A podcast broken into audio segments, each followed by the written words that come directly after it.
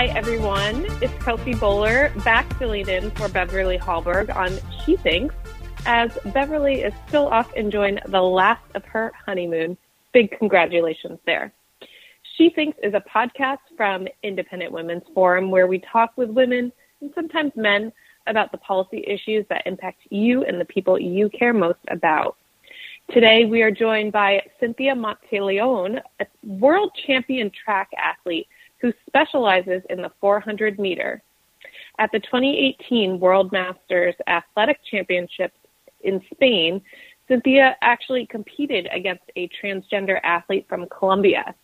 She beat this athlete by a few tenths of a second to make it to the final round of the 200 meter race.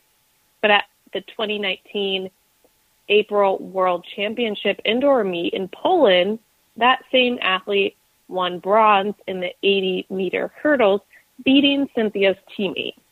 When Cynthia tried to voice concerns over the fairness of a biological male competing against women, a USA track and field administrator told her, for your own safety, you might want to keep your mouth shut. Well, Cynthia didn't follow that direction shortly thereafter, her 16 year old daughter, a sophomore at St. Anthony School in Maui, Hawaii, also found herself competing against a biological male in high school track. Her daughter placed second behind this transgender athlete in her first and only track meet of the season before COVID 19 hit. Cynthia is also a track coach and a metabolic practitioner. Cynthia, welcome to the show. We have lots to talk about today, and I'm very excited to catch up with you. Aloha from Maui, Kelsey. It's so great to talk to you again, and I'm so thankful um, that I have this opportunity to um, talk about strong women and how we can support them. Yeah, for our listeners' background, uh, Cynthia and I have now been, I guess, friends for quite a few months. Um, I was doing work for Independent Women's Forum, trying to find some of uh, these personal stories of how girls and women are being impacted by uh, being forced to compete with and against biological males uh, in their sports. Uh, I stumbled upon Cynthia's story. I was just going to write this very short profile, and after chatting with you for just five minutes, I was like, Cynthia, there's a lot more we need to do. And we actually spent a couple months uh, really getting into the weeds of your story, understanding what happened, both to you and your daughter. Uh, we put together this uh, short documentary that's available on IWF.org. Uh, since then, Cynthia, you've been all over the media, including on Tucker Carlson tonight uh, right. sharing your story, advocating for girls and women, uh, fairness in in sports. Tell me what it's been like from your experience since we went public with your story. Well, gosh, you know, I, it's just been really positive all around. I really can't say that I've had too much um, pushback. I have had some, of course, from, um, you know, just like official uh, type people who deny, like basically denying office, you know, office civil rights complaints and things like that, like who don't want to get involved, which is really disheartening because they're the ones who should get involved. Um, but otherwise, like it, I really feel that deep down, a lot of people, a lar- the majority percentage of the people are on board with our mission, which is to keep fairness in women's sports. Um, and it's been awesome because um, I am not one to roll over and just um, obey whatever government, um, you know, administrative uh, executive order is coming out if I don't feel like it's right. And so I definitely believe in standing up for um, for women and as a mother, but also, you know, as a track coach, I see the effects the negative effects that these policies have had on our young girls. Um, one girl that I coached, this, this is in our, our video we made, which um, tells a great story um, about our experience if anybody wants to go and watch that um, it, for the details. But one girl that I coached, you know, she just does, didn't want to do track anymore after racing this individual. She, she was a senior. She said, what, what's the point? Where, you know, I'm not going to win the conference championship and then I might not go to states, and then uh, I won't be seen by a recruiter. And I just wanted this last year of college, you know, to, uh, this last year to prove that I can maybe run track in college. And she just wanted to quit. Now, of course, COVID hit, and um, she didn't get a chance to finish her season. Uh, so that you know was the end of that story. But she, this is what's happening to girls everywhere, and you just won't hear about it because the mainstream media won't talk about it um, which is why we were very appreciative also to Tucker Carlson for having us on. He called my daughter a hero for speaking up, and I truly believe that that's right. That um, in this day and age, uh, girls are told to keep their mouth shut. And how ironic is that? That here we are, you know, they're trying to, the other side is trying to push a progressive agenda when when they're really going back to the dark days of when we told women they can't speak. And so same thing with that administrator who told me, you know, perhaps for your own safety. Now maybe he was really worried about my safety. It's very possible, but also a lot of the top officials um, in certain organizations will tell you just you know just keep your mouth shut. Just sweep it under the rug until it you know it gets worked out. But it's not getting worked out. It's actually getting worse. And all of our fears are coming true whether it be my daughter losing her very first high school race after training for a year to an individual who trained only for track for two weeks, had never run track before. Um, so clearly a, a male bodied advantage there. Uh, but what I'm saying is like even in other aspects, um, our worst fears are coming true as far as um, individuals taking advantage of these policies. I think that you would probably agree with that with the latest news stories absolutely out of Loudoun County, which is not far from where I, am from. If you uh, are listening, I'm sure you've heard about it, but it was published on Daily Wire and uh, has not been picked up by very many uh, mainstream outlets thus far. Hopefully, by the time this podcast publishes, that will change. But um, certainly, what we're talking about today uh, encompasses far more than girls and women's sports. I have to say, when when I first chatted with you and heard your story, I was like, how has how has no reporter told this yet? Like, how am I so lucky to be the first one to really elevate Cynthia's story on the national level? Because this, the participation of male athletes in female sports was being reported on and eh, by every major media outlet. And the the dominant narrative on the left was, you know, this isn't really happening. It's mm-hmm. it's such a small issue. So few transgender athletes are playing women's sports that this is just being completely overblown by conservatives. And then come to find out, both a mother and a daughter both had firsthand experience competing against uh, biological men. I mm-hmm. was just dumbfounded that nobody had. Well, yeah, right. Um, they had. They were nobody had jumped on the story. right. They're just. They're purposely weren't jumping on it. I actually had a reporter here in Hawaii in Honolulu who wanted to run our story, um, or actually just even my daughters, and was told by um, you know his superiors that they he couldn't run the story. Like that was you know he he would have to change it or make it from a, the opposite point of view. So that's what was happening is we were trying to tell our story, but nobody would listen. And again, that's being silenced. And where are we? We're in the dark ages again, where women are being silenced by men. This is ridiculous. Like we have, everyone needs to have the courage to stand up um, and say what is fair and what is right. And I, I definitely encourage all of your listeners to do that in any way, shape, or form that's available to them. Meaning, even if it's just filing a complaint, if they see it happening. Um, now, if that complaint is not approved, that at least it's still uh, down that there, you know, there is a complaint. So just or just speaking up and questioning. How about raising questions? How is this fair? You know, that's a good question um, because as your uh, IWF came out with a great uh, women's report that um, shows the evidence of why it's not fair. So plenty of research there. Yes, I want to get to that in one second, but before I do, I want to say the issue of fairness in girls and women's sports is far from resolved.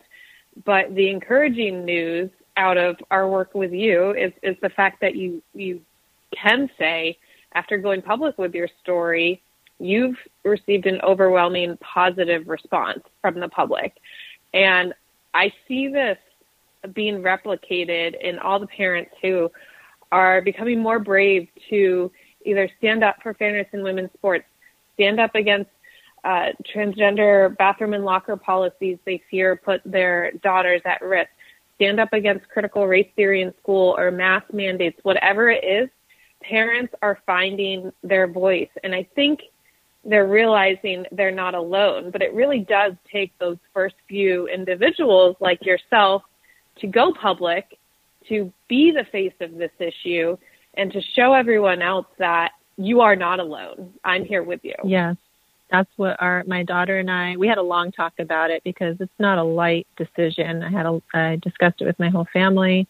Um, they all said we we stand behind both of you speaking up. And for a you know a freshman now sophomore, I mean, sorry, she's a junior now, freshman, sophomore, basically, as this was unfolding in high school to go through this um, and to have the courage to speak up. Now, I did set her up with a, some tools for that, which one was she doesn't have a phone and she doesn't participate very much in social media. She has an Instagram account through mine, it's private. So, you know, she doesn't put herself out there as a target um, in social media, but she does, you know, she's oh, she was so eloquent when we, we were invited to speak to members of Congress and the Senate. Uh, they loved her charm and how she spoke from the heart. Uh, the thing about us is that we don't, um, we're not very extreme on one side or the other. We have compassion for all individuals involved, and we recognize that everyone is a human being, but we also stand firm in that there needs to be fair competition. And so I think that we were well received as because we are strong in our voice. We speak up, we raise questions, but we also have compassion.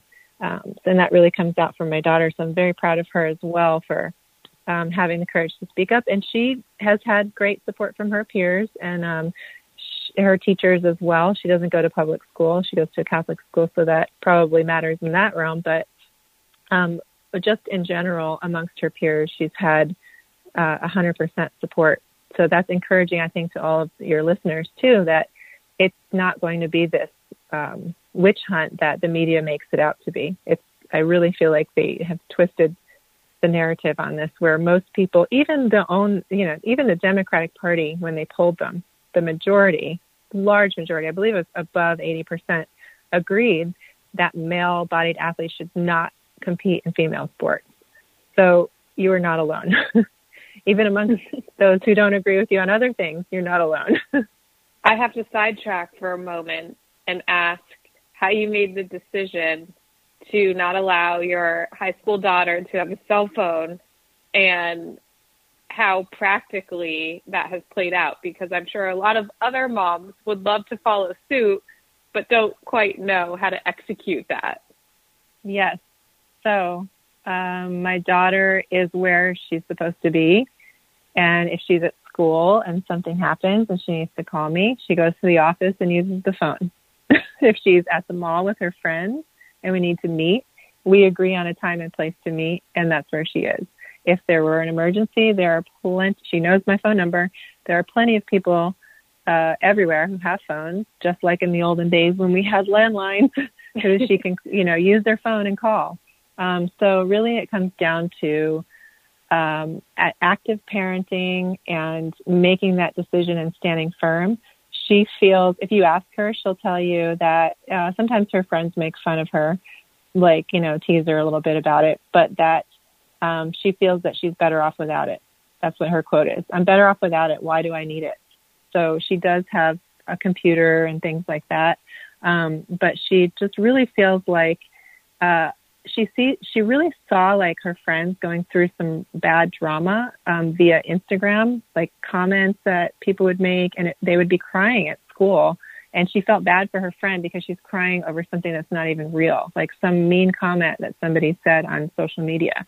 And so firsthand, and then she also told me that the um, the pressure to have an eating disorder was rampant rampant on these social media platforms, and she saw her friends um, having access to that and was worried about that.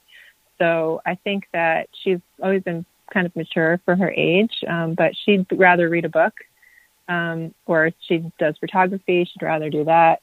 She's just really not that interested in the fake um, type world that social media creates.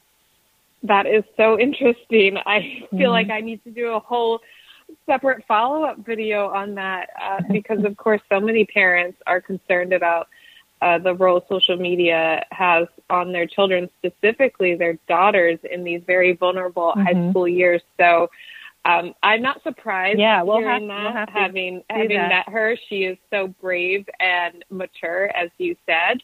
Um, you know, so I, I'm a little ways away from but that with we, my own little two year old, but I might have to follow suit. right. And it starts with the iPads, not giving them the iPads at a restaurant. Um, my kids have tablets for traveling. My boys, who are seven and eight, they have tablets for traveling um, in case the airplane doesn't have movies or whatever, that sort of thing. Um, or when we took our long road trip, I did allow them to have them in the car um, for my own, you know, peace of mind for a little while. But, um, you know, in a restaurant, like, why do you really need to? Give your child an iPad at age three or whatever it is that they're giving them iPad now. When in fact, uh, we can get into it. My job as a metabolic practitioner, my uh, mentor was um, Charles Poliquin, who was the one of the best world's best strength coaches and, and nutrition ex- experts, and he basically uncovered the research that when you put your children in front of electronics, um, computers or iPads specifically that close, the electromagnetic frequencies will actually disrupt the thyroid development and cause all kinds of physical, emotional, and mental problems um, as they get older. He actually recommended not putting your child in front of a screen until age 12 when they've gone through puberty, uh, which is very hard with computers in this day and age and the learning style. Um, but I just, I guess for my family, I learned that and I tried and I saw the research and I try my best to just um, encourage other forms of activity. That's that's great and very interesting. I know a little off topic, but I'm glad we touched yeah. on it. Uh, well, it all goes into the, getting, why why I've made this decision about standing up for women's sports, and that's because I studied science all day long. I mean, I don't. I, my doctor actually asked me for research for things when he doesn't have time to research it, research medical journal articles and things like that. So I I probably read at least 50 medical journal articles a day. And when I read things like, uh, you know, myonuclei and cells create muscle mass for men that women can't possibly reach that potential, this sort of thing, I'm reading the science and I see, oh, here are the facts that, uh, you know, yes, our intuition is correct that men are stronger and faster and that they will always be stronger and faster even after gender reassignment and hormone therapy and things like this. It's because I read the science for my job um, for my clients. Absolutely. And that brings me to the report that IWF published called Competition Title IX Male Bodied Athletes and the Threat to Women's Sports. And this aims to help athletic associations, policymakers, and courts understand the threat to female athletes in women's sports, much in part by featuring this exact type of research uh, you're mentioning. And if, if you go through that research, which we spent months doing as we compiled this report, it, it very clearly concludes that in most sports, allowing biological males to compete with and against females puts women and girls at a significant disadvantage. Uh, male puberty confers a significant and lasting athletic uh, advantage. I'm curious how this type of data has translated to your real life experience. Well, um, it, as well, we can we can just see it firsthand. Um, and my, you know, my clients. When I talk about my clients, I have, you know, the lady next door as a client, but I also have Olympians are my main clients, Olympians and professional athletes, and they have to make decisions, Kelsey, like um, as female athletes, um, how do I train around my cycle? How do I make sure I have the nutrients because women are deficient in iron because of their menstrual cycle?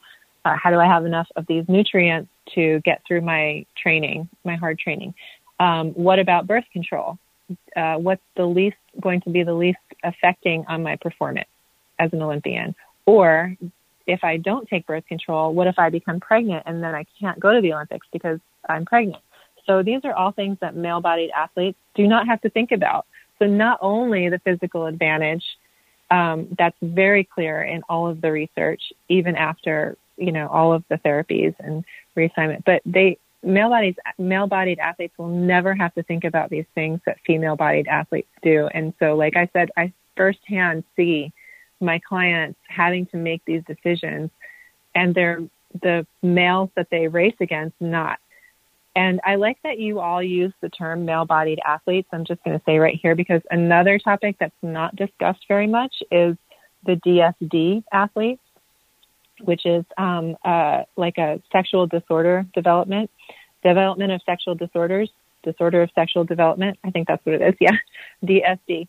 So these are male bodied athletes who are assigned the gender female at birth because their testes are undescended.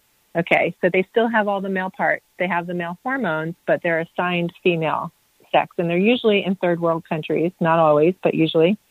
And there was a DSD athlete who beat uh, one of our USA girls in the 200, won silver in the 200, had already been denied being classified as a female for the 400 meters because of um, the rules for the Olympics, the Olympic Committee rules. So how is this individual not meeting qualifications to be a female in the 400, but then can drop to the 200 and then compete as a female. Still a male bodied athlete. So I really like that you use that term because it encompasses all of these other situations where females like Gabby Thomas, who got third, should have gotten the silver medal, in my opinion. So uh, there's a lot to, to study in this in sports. Yeah, and in talking about the science, of course, we have to keep in mind we're talking about individuals, and often when it comes to the transgender population, very vulnerable individuals. And I'm curious in your own life how, and since we threw you to the media to talk about this issue publicly, how you how you balance having compassion uh, for these individuals who, in some cases, just want to participate in in high school sports and in other cases are actually trying to compete in elite levels such as the Olympics. Mm-hmm. Um, okay, I think there's yeah. How yeah, do you handle that? That's a good point. I actually have a friend um, who is transgender, male to female. Um, Allery is in their, I believe, 40s and has actually gone back and forth a couple of times deciding. has recently had surgery. Um, so it's pretty much, you know, solidified that decision. But I, thought, I had a long talk with Allery, and Allery said something really interesting to me. Um, and that was that one voice does not speak for all of the voices in that community. And Allery felt that as a as a person who um, is uh, identifying as female, they would never ever enter a race where their male dominance would dominate a female. Uh, Allery said this is not what being female is about. If you know that your male body, which yes, it still has an advantage, is going to dominate a female, then you shouldn't be entering that race. Um, so I thought that this is an, an individual who also has compassion and also sees, you know, the issue, but is just trying to be themselves. And I think there are a couple of categories of I mean, you know, like I said, one person does not speak for everyone. So the extremists on the internet do not speak for the whole transgender community. Um, and so that being said, um, you know, we just have to see everyone as human and also recognize that as humans, there are some not so good humans and there are those who will take advantage of these rules. And that's why we have separate bathrooms and separate locker rooms and we have opportunities for girls to earn scholarships because there are some not so good intended individuals who will take advantage of these prizes, money. I mean, think about all of the money to be won with an Olympic silver medal or, um, you know, uh, the scholarship that can be won by advancing to the state championship, being seen by a recruiter and getting recruited and getting that scholarship that could have gone to a girl. That's the whole purpose of Title IX we have to recognize that there are differences, allow people to express themselves and be themselves, but not take opportunities away from girls and women that we fought so hard and so long for, if that makes sense. Absolutely, and the diversity of voices within the transgender community itself is so important to highlight. And it's actually something that we did in the Women's Sports Report, uh, where some listeners might be surprised there are a number of transgender athletes who actually support fairness in women's sports and protecting uh, women's sports in, in, in these ways. Um, so mm-hmm. you can hear their stories along with Cynthia and her daughters and, and many others. Uh, you can read those alongside the science and the research in uh, Independent Women's Forum's competition report, which can be found on iwf.org slash competition. And uh, before I let you go, Cynthia, I ha- you're such a wealth of information. I have to ask, as a metabolic practitioner, some advice for uh, those of us who maybe fell off the saddle a little bit during the COVID pandemic, haven't been working out or eating as great as we should. What is a good way to kind of kickstart a healthy lifestyle? And what's your words of encouragement to inspire us to do it? Because mm-hmm. I can tell you, I'm, you know, well, in my defense, I'm seven and a half months pregnant, but I am not as active yes. as I should be. you should be you should be gaining weight, Kelsey. That's that's good. um, but yeah, a lot of people, um, you know, they were mentally challenged during COVID, um, and they just fell into a rut because I mean, how depressing that you have to stay in your house and quarantine, and all this stress that's going on can make you gain weight. Um, and I think that there are a lot of different ways. I talk a lot about um, champion mentality because not only am I a world champion, but like I said, my clients are Olympic champion or na- Olympic and national champions. Um, so I tell them what to eat and what supplements to take for optimal health and performance. Um, so I guess I'm going to try to nutshell this, but because uh, there are a lot of different things. I give advice every day on my Instagram, which is fast over 40 at fast over the number 40. And I also have a book that's um, very concise in giving some workouts and things like that too, and um, information. But I would say start with protein. Um, a lot of people don't get enough protein.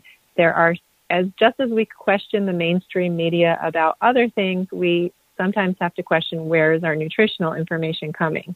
Um, so uh, I do my own re- research on nutrition. I have found that the best way to get yourself back in the swing of things is to aim for uh, 1.5 grams of protein per your ideal body weight. So I'm 150 pounds, 5'10. I get minimum 200 grams of protein a day. I exercise three times a week running. I strength train four times a week. You can start by walking up hills. That's what I recommend. Walking up a hill maybe 10 times. Time yourself. Maybe it takes you about two minutes and 30 seconds to walk up the hill.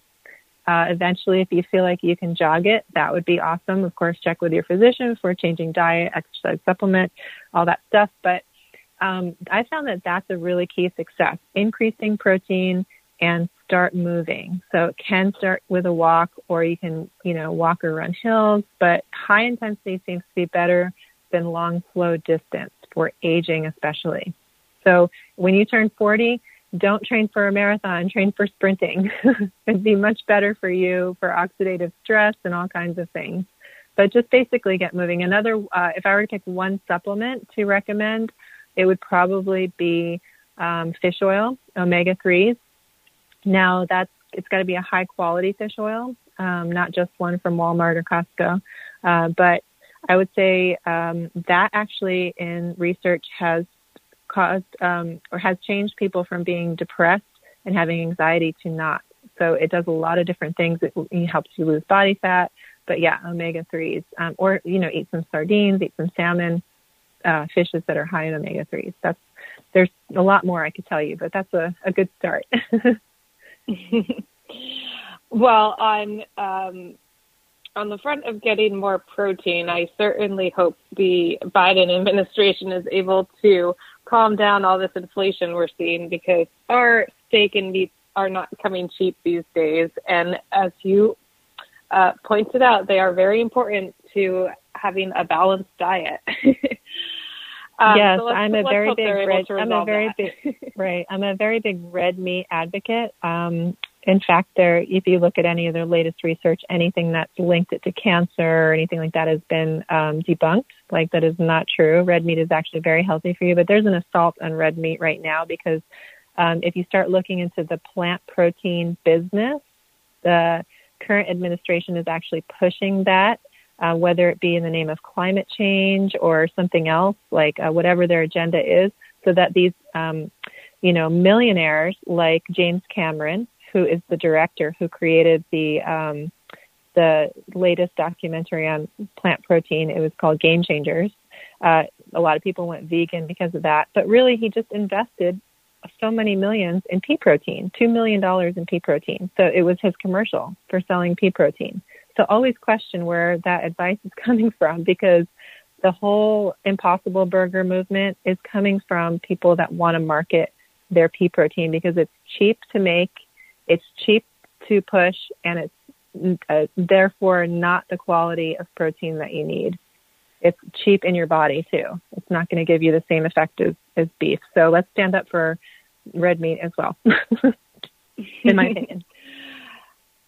Well, Cynthia, thank you so much for joining us. Again, if you want to read IWF's Women's Sports Report, which features Cynthia's story alongside a bunch of science and research on this issue, you can go to iwf.org slash competition dash report or just Google IWF Women's Sports Report. You will find it. Uh, Cynthia, for those listening who want to follow you, maybe get some more of these health tips they probably weren't expecting to pick up on this podcast today, how can they do that?